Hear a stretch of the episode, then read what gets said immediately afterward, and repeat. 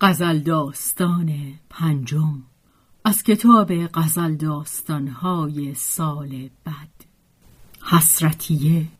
نوشته نادر ابراهیمی.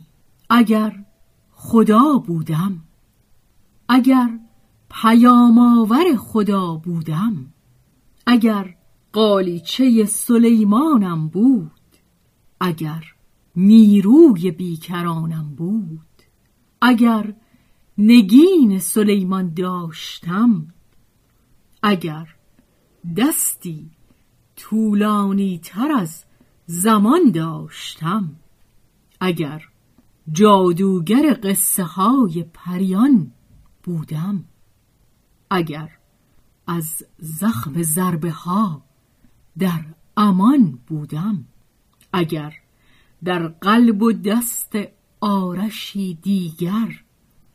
ایمان بودم تیر بودم کمان بودم. اگر تو یهودای من نبودی اگر من یهودای تو نبودم اگر کلاه جادو بر سرم بود اگر عصای ساحری به دستم بود. اگر حلاج راه برم بود اگر آن سباه بی پروا بودم اگر آن قبادیانی پابرجا بودم اگر نیروی معجزه در من بود اگر خدای طوفان و باد و سائقه با من بود اگر صوتی داوودی داشتم.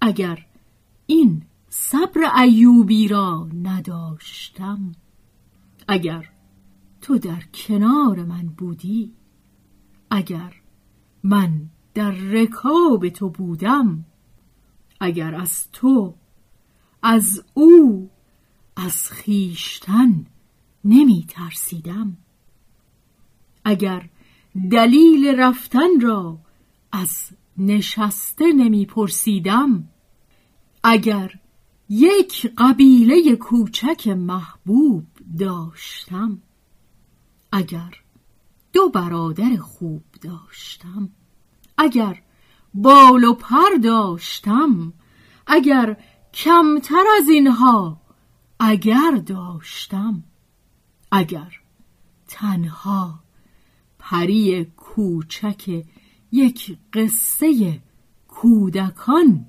بودم. اگر به راستی انسان بودم.